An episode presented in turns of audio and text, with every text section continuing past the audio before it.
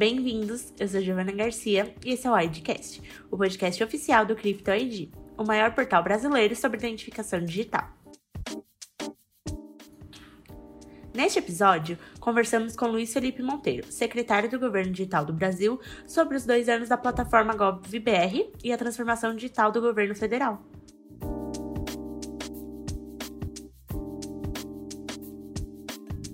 Bom dia, hoje nós estamos recebendo aqui no CryptoID o secretário Luiz Felipe Monteiro e para a gente é muito uh, gratificante ele ter recebido esse nosso convite de entrevista. A gente está sempre se encontrando em alguns eventos, né, secretário? Mas é a nossa primeira entrevista ao vivo, assim, né? É isso mesmo. Bom dia, obrigado por ter aceito o nosso convite. Bom dia, Regina e Suzana. Tá, tá ótimo. Nossa primeira pergunta é até uma, uma retrospectiva, né? Que você está trabalhando há tanto tempo no governo digital, nesse projeto de digitalização do nosso país. É, eu queria saber se você, é, como é que era a expectativa de vocês e como vocês veem hoje esse excelente resultado, com uma abrangência É, espetacular de serviços, números de usuários e também números de transações. Vocês lá se chegavam, se chegaram a imaginar em, em um espaço tão curto de tempo que isso aconteceria? Regina, nós planejamos exatamente isso que estamos fazendo. É claro que é, o caminho para chegar até aqui, ele foi construído ao longo de cada passo.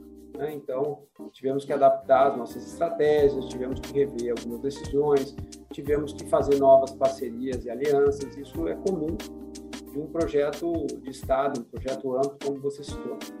Mas quando nós começamos essa jornada ainda na transição de governo, né, do, do, do governo Bolsonaro, nós sentamos com o time da equipe econômica que ali se apresentava, é, ficou muito claro que a nossa ambição era é, muito, é, muito grande. Nós queríamos, sim, transformar o governo pelo digital, né, o que diz a nossa missão, né, é, melhorando a qualidade dos serviços públicos, é, melhorando a efetividade das políticas públicas e reconquistando a confiança de todos os brasileiros. Então, de fato, é, nós imaginávamos, sim, chegar exatamente onde estamos chegando. Muito bom, isso. Muito bom, exatamente. É, a gente tem sempre divulgado que as, as, a, tem vários estados e outros órgãos do, do, do Brasil, né, têm feito adesões ao, ao Gov ponto B R. Mas explica para a gente melhor, é, como é que acontece isso? É uma iniciativa do governo, dos governos estaduais, municipais? Ou a adesão ocorre por cada instituição ver a necessidade, por exemplo, como a junta comercial? Explica para a gente melhor como é que funciona isso. Acho que é importante explicar o que é o Gov ponto B R, antes de mais nada, para aqueles que estão nos escutando hoje e não tiveram a oportunidade de, de conversar ou de ler a respeito. O Gov ponto B R é a maior plataforma de governo do mundo. Nós, em pouco mais de dois anos e meio, três anos aproximadamente, nós é, conseguimos criar do zero uma plataforma que hoje é utilizada por cento e quinze milhões de pessoas brasileiras todos os meses, que oferece mais de três mil e trezentos serviços públicos digitais. Desses serviços, em torno de mil e quinhentos foram digitalizados agora, nesse mesmo período que eu citei, que já economizou para os cofres públicos e também para a sociedade brasileira três vírgula um bilhões de reais todos os anos, e que hoje, como você citou, é, Suzana, está integrado a doze estados e a duzentos e dois municípios. Como é que funciona essa integração? Primeiro, isso partiu de uma visão construída no início da gestão, minha gestão, gestão do secretário especial Caio Mário Paz de Andrade, gestão do ministro Paulo Guedes e do presidente Bolsonaro, onde nós percebemos que o digital era capaz de entregar um Estado único para um cidadão também único. Uma visão simples, integrada de, da, do relacionamento do Estado com o cidadão.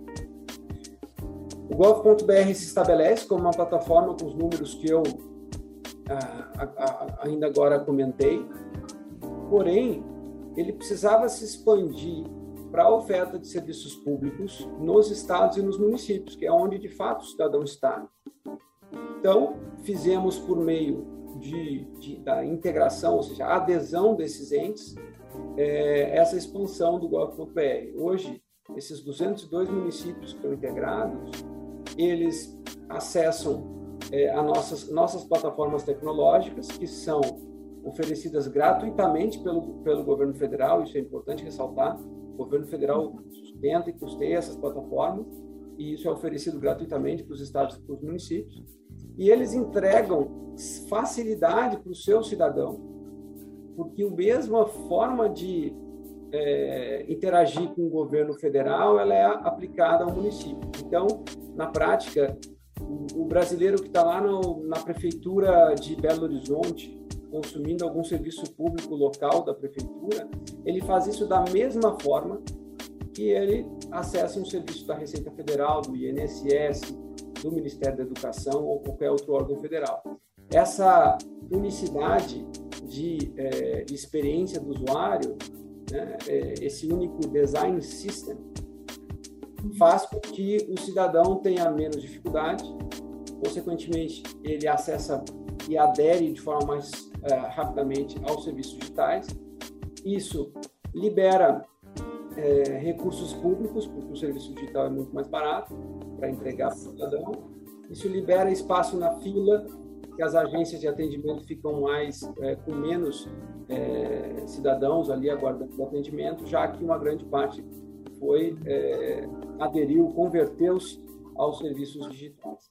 Então, de fato, o gov ponto br representa essa mudança do relacionamento do governo com o cidadão, tanto em nível federal, estadual, quanto municipal. Agora, em que momento o gov ponto br vai disponibilizar essas, essas credenciais para ser utilizada também pra, pelas organizações privadas, por exemplo, pelo varejo, de uma forma mais ampla do que já está sendo hoje? É, nós temos, sim, no nosso... na nossa linha eh, de visão, eh, ampliar o uso do gov ponto br para aquelas organizações privadas que, assim, entendam eh, oportuno.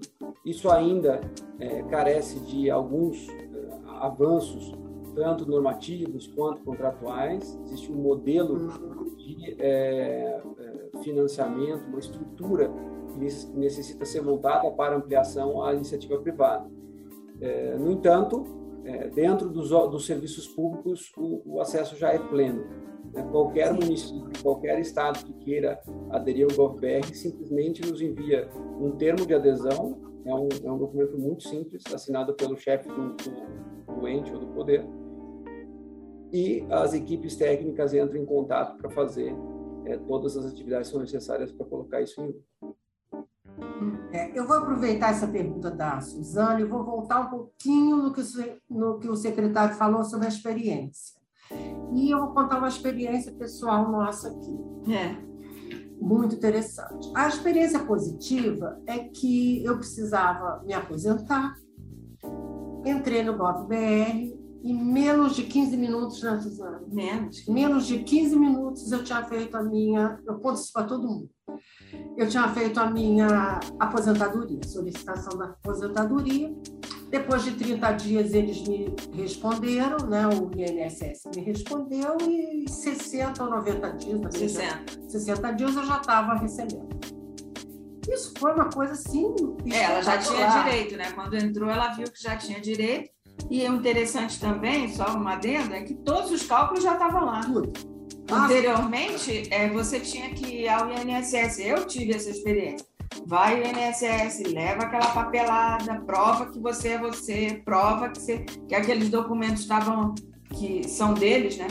Estavam, deveriam estar no sistema, tarará. O dela, ela não precisou provar nada porque o sistema já trouxe Nossa, tudo, tudo calculado, inclusive o valor. Na hora que ela pediu, já veio com valor. E já escolheu qual era a forma. Já coisa que eu nem me lembrava. Então, é, nós, eu fiquei assim, apaixonada por isso. Aí, agora eu vou contar outro tipo de experiência, que eu, eu acho que, que os governos Aí, no caso, precisam enxergar isso. O que, que acontece? Eu tive minha carteira suspensa, infelizmente. E aí fiz o meu o, o treinamento lá, na época, inclusive, de pandemia. A escola, sei lá, aqui, onde eu fiz o treinamento, me mandou um certificado, assinado com um certificado digital I C P Brasil. Eu assinei o meu certificado I C P Brasil e não tive que ir ao DETRAN pessoalmente entregar o papel. Bom, eu fiquei assim, horrorizada, né? Como que eu precisei ir ao DETRAN entregar o negócio, tudo assim, o, o, eu imprimi o que estava é, assinado com o certificado digital para lá entregar.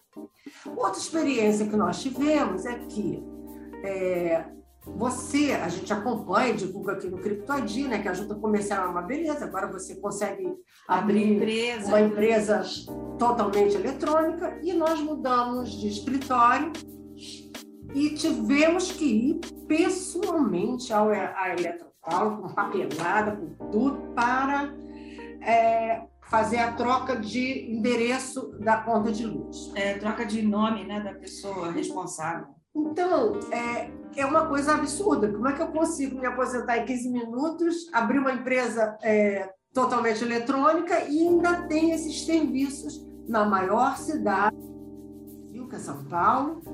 Eu, a gente precisou... Uh, pessoalmente entrar numa fila. Quer dizer, é uma experiência que uh, o brasileiro vai cobrar muito. Exatamente. Você não acha?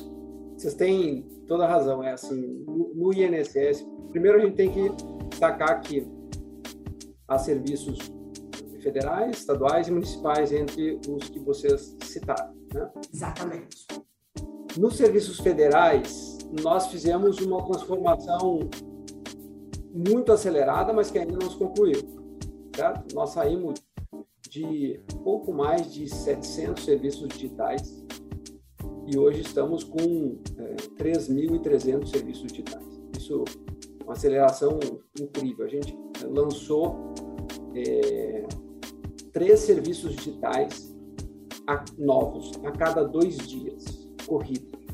Então, quando a gente terminar o dia de hoje, tem um novo serviço digital sendo entregue à população. A velocidade é essa, consistentemente, desde o de primeiro de janeiro de dois mil e dezenove. Bom, é, nós ainda não somos cem por cento digitais no federal, nós estamos com setenta e um por cento dos serviços digitais, a meta que nós vamos chegar lá até o final do ano que vem, chegar a cem por cento. Então, de fato, tem algumas transações que ainda você precisa fazer uma, um deslocamento. É, majoritariamente, se eu pegar não por quantidade de serviços, mas por volume de requisições, os serviços maiores foram os primeiros que nós transformamos. Então, se eu pegar pelo volume de requisições, hoje mais de noventa e cinco por cento das requisições é, que são feitas ao governo federal já estão digitalizadas. Tá?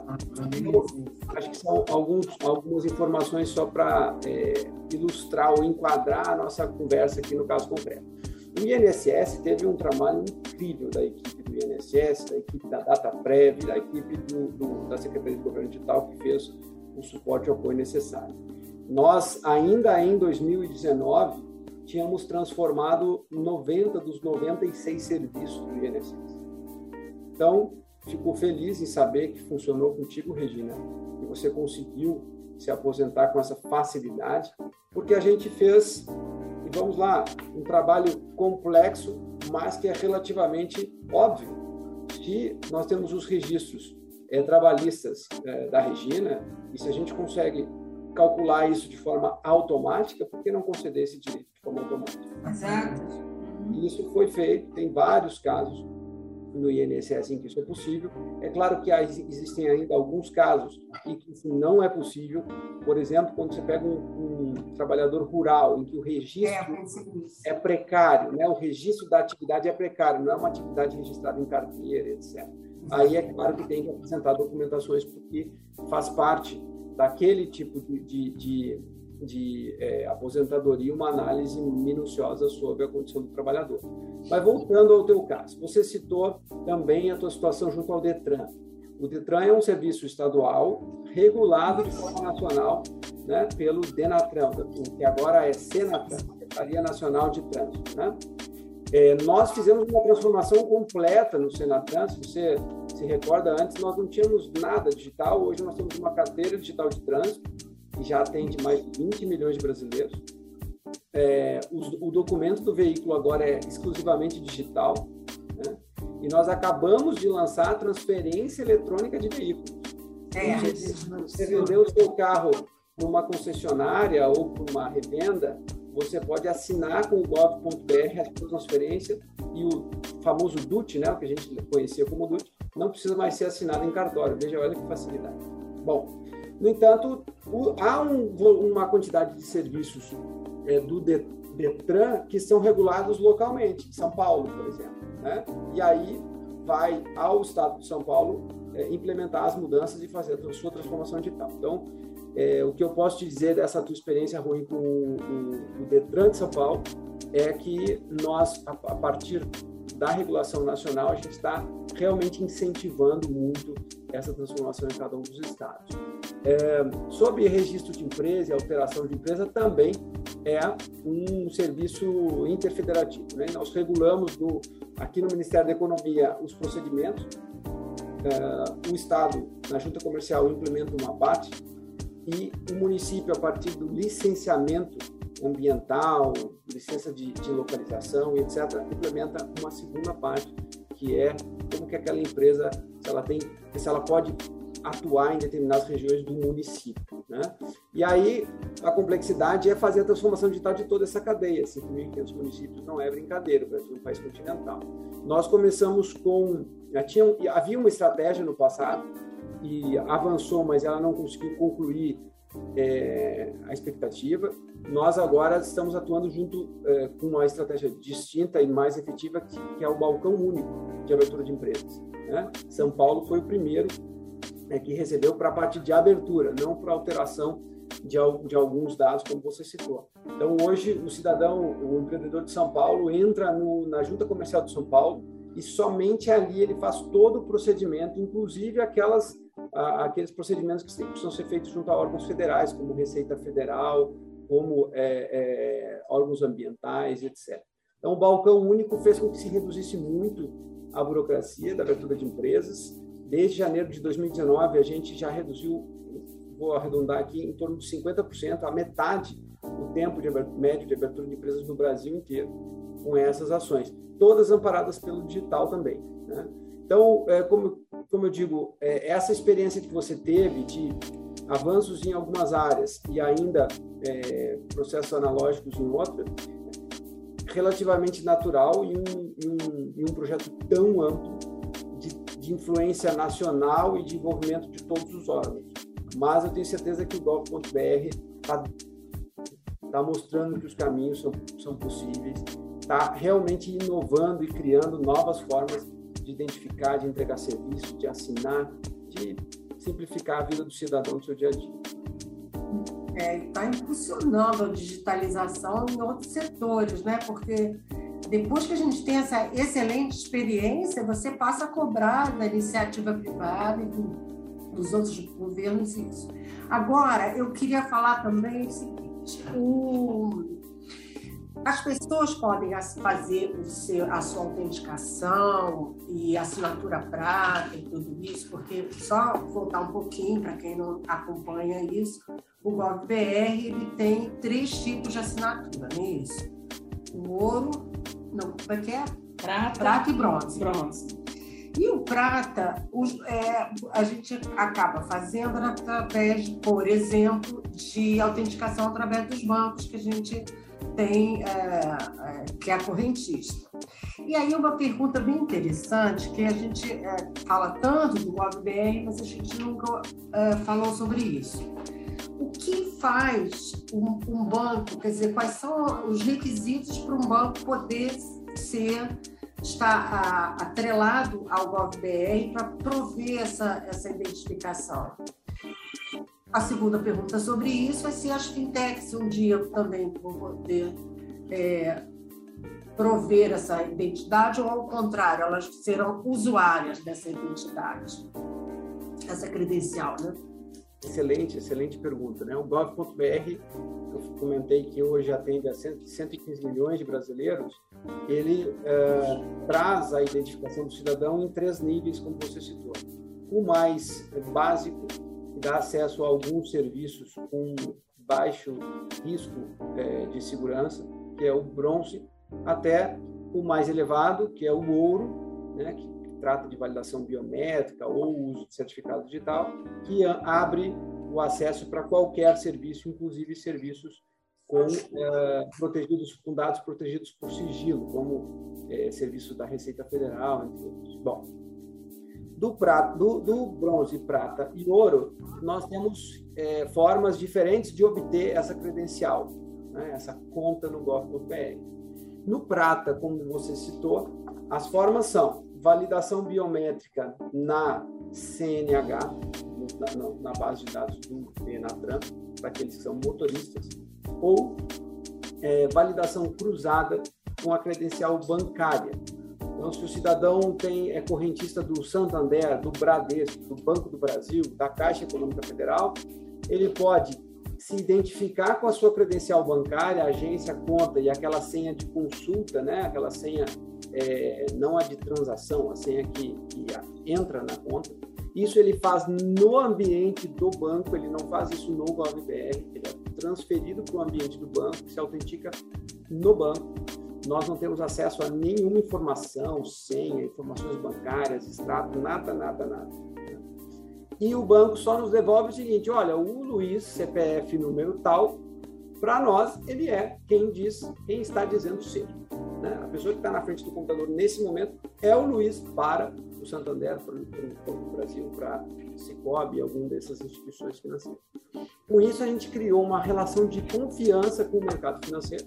E aí notem que o cidadão já protege o seu patrimônio usando aquela credencial, né? A sua conta, o seu dinheirinho do, do, de todo mês. Então, acho que realmente é, faz sentido nós confiarmos nessa identificação. Então, com base nessa identificação cruzada, a gente consegue dizer: cidadão, você recebe, então, uma credencial no nível prata e tem acesso a alguns serviços é, mais uh, sofisticados. Essa, essa integração com os bancos, ela se deu por meio de um acordo que nós fizemos com a Febraban e com a A B B C, Associação Brasileira de Bancos Comerciais. Nós recebemos as informações dos bancos proponentes. Então, algumas instituições propuseram fazer parte desse, de forma, obviamente, opcional, né? É, fizeram é, a, a proposta de fazer parte desse, desse ecossistema de identificação. É, nós analisamos principalmente é, como é o processo de onboarding de clientes dessa instituição, né? Qual é, quais são as verificações que essa instituição faz no seu processo de credenciamento, porque, afinal, a gente vai confiar nesse credenciamento. É, quais são o volume de clientes que essa instituição tem, né? Porque a gente, obviamente, quer entregar serviços para a maior parte dos brasileiros. Quanto maior o volume de clientes, mais amplo vai ser o nosso, a, a nossa escala. E nessa avaliação técnica, a gente é, adota essa instituição como uh, uma relação de confiança com essa instituição. Todas as fintechs e outros bancos que, porventura, ainda não estejam no nosso ecossistema, podem encaminhar para a Secretaria de Governo Digital uma proposta É, representando o seu, principalmente o seu processo de cadastramento, e com isso a gente faz uma análise técnica e vai, ser, vai ter o maior prazer de trazer mais para esse, para esse espaço. Certo. Agora, secretária, mudando um pouquinho, ou abrindo um pouquinho mais o espectro das nossas perguntas. É, quem acompanha as redes sociais vê que é, vocês estão sempre, você está sempre atualizado com relação a essas iniciativas, inclusive você É, ganhou um prêmio agora, né? Acho que um prêmio que ele ganhou semana passada.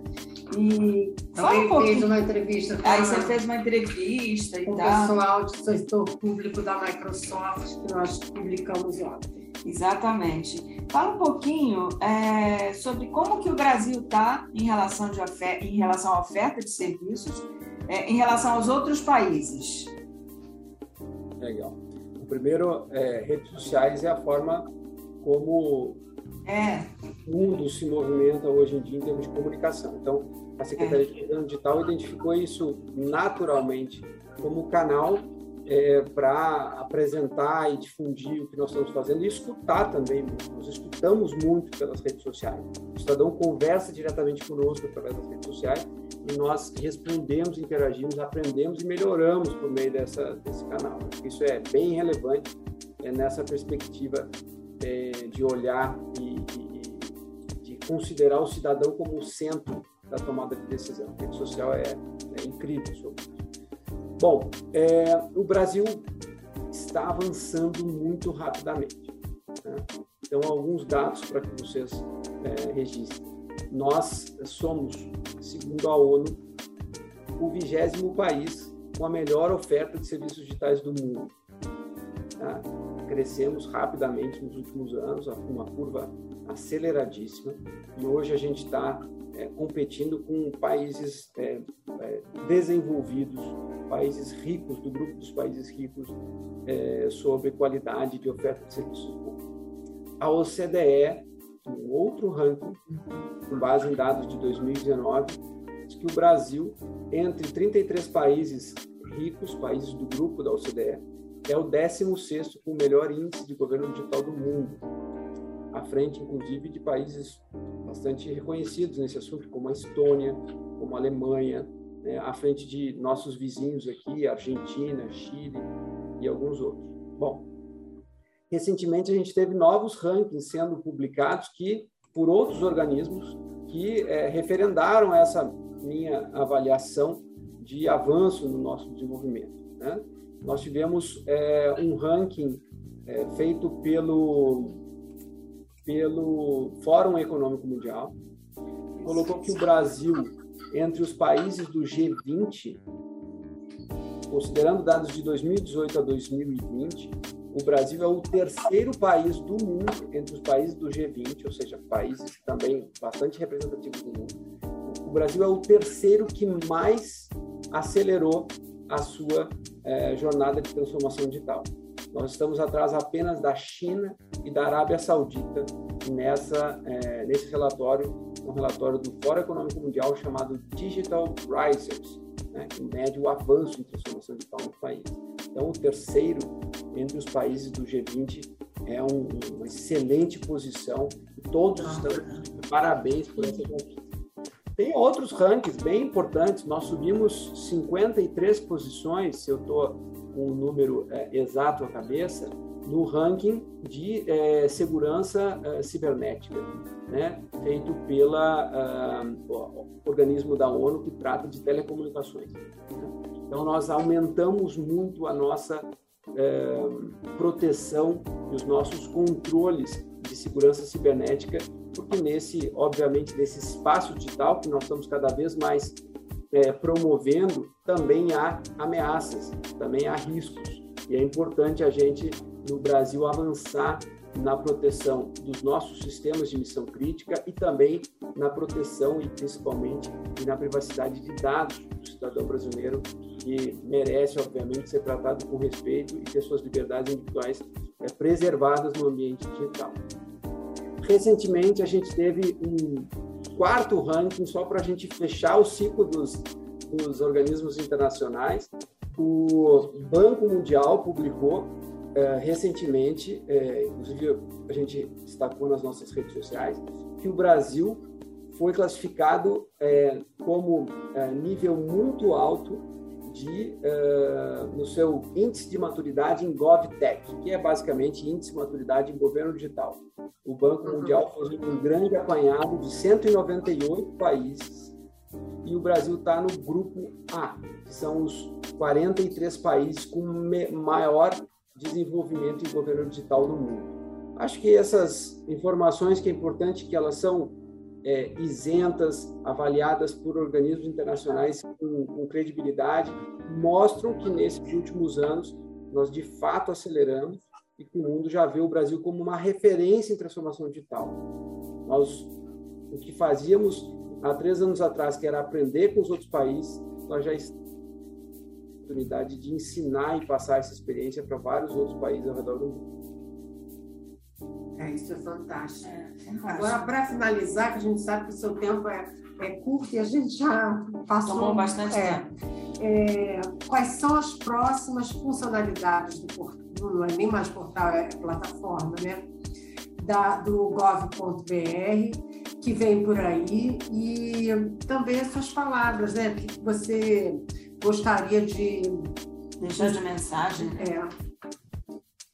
O, o gov ponto br, ele transformou a vida de todos nós no serviço público, mas transformou principalmente a vida do cidadão, né? Ele não, ele não é apenas uma tecnologia, ele é uma nova forma de pensar, uma nova forma de agir, uma nova forma de entregar serviço à população. Isso tá, contaminou a, a administração pública federal, está contaminando também positivamente é, os, os estados e os municípios. Uh, No futuro, nós enxergamos ele como um ponto único de acesso, ele como uh, o gov ponto br como um instrumento de relacionamento do cidadão com o Estado, um relacionamento em que, inclusive, o Estado vai conseguir antecipar necessidades do brasileiro, né? Hoje o Estado ainda é muito reativo, né? Você tem que pedir, você citou três exemplos aí, né, Regina?